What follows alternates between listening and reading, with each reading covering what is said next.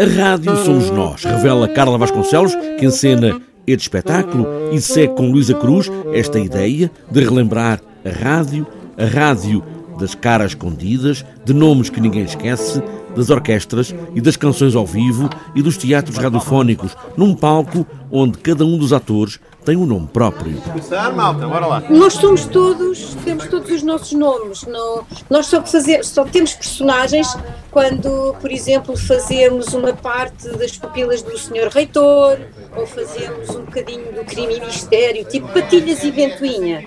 Uh, e aí sim temos personagens. Obviamente que quando vamos cantar, uh, somos também uma personagem a cantar.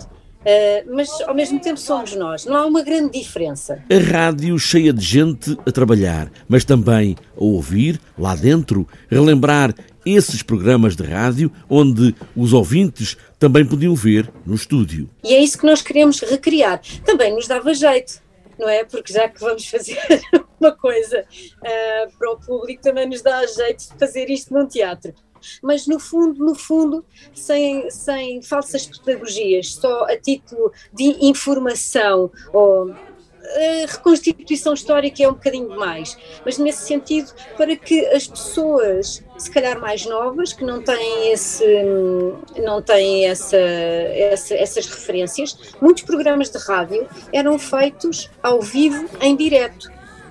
E, e foi isso que nós quisemos também uh, recriar ou mostrar que era feito assim. Ou seja, não era só um programa gravado e que depois era emitido, havia, havia programas ao vivo com que dava trabalho a muita gente, não só às pessoas normais de um estúdio, não é? Locutores, apresentadores, etc., um, e técnicos de som, mas havia todo um espetáculo, todo um espetáculo. Publicidade.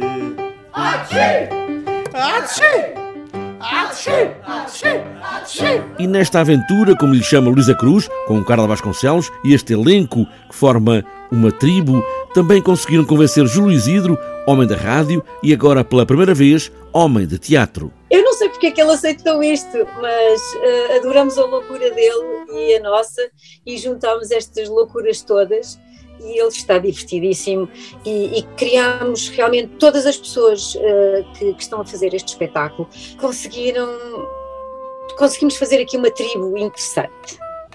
O amor é um som que reclama eco. É uma frase de Júlio Diniz, que também é convocado com as pupilas do Sr. Reitor em teatro radiofónico. A rádio terá sempre esse lado encantatório que nos entra na cabeça e imaginamos tudo, como se víssemos e no fundo estamos a ver tudo. É a rádio.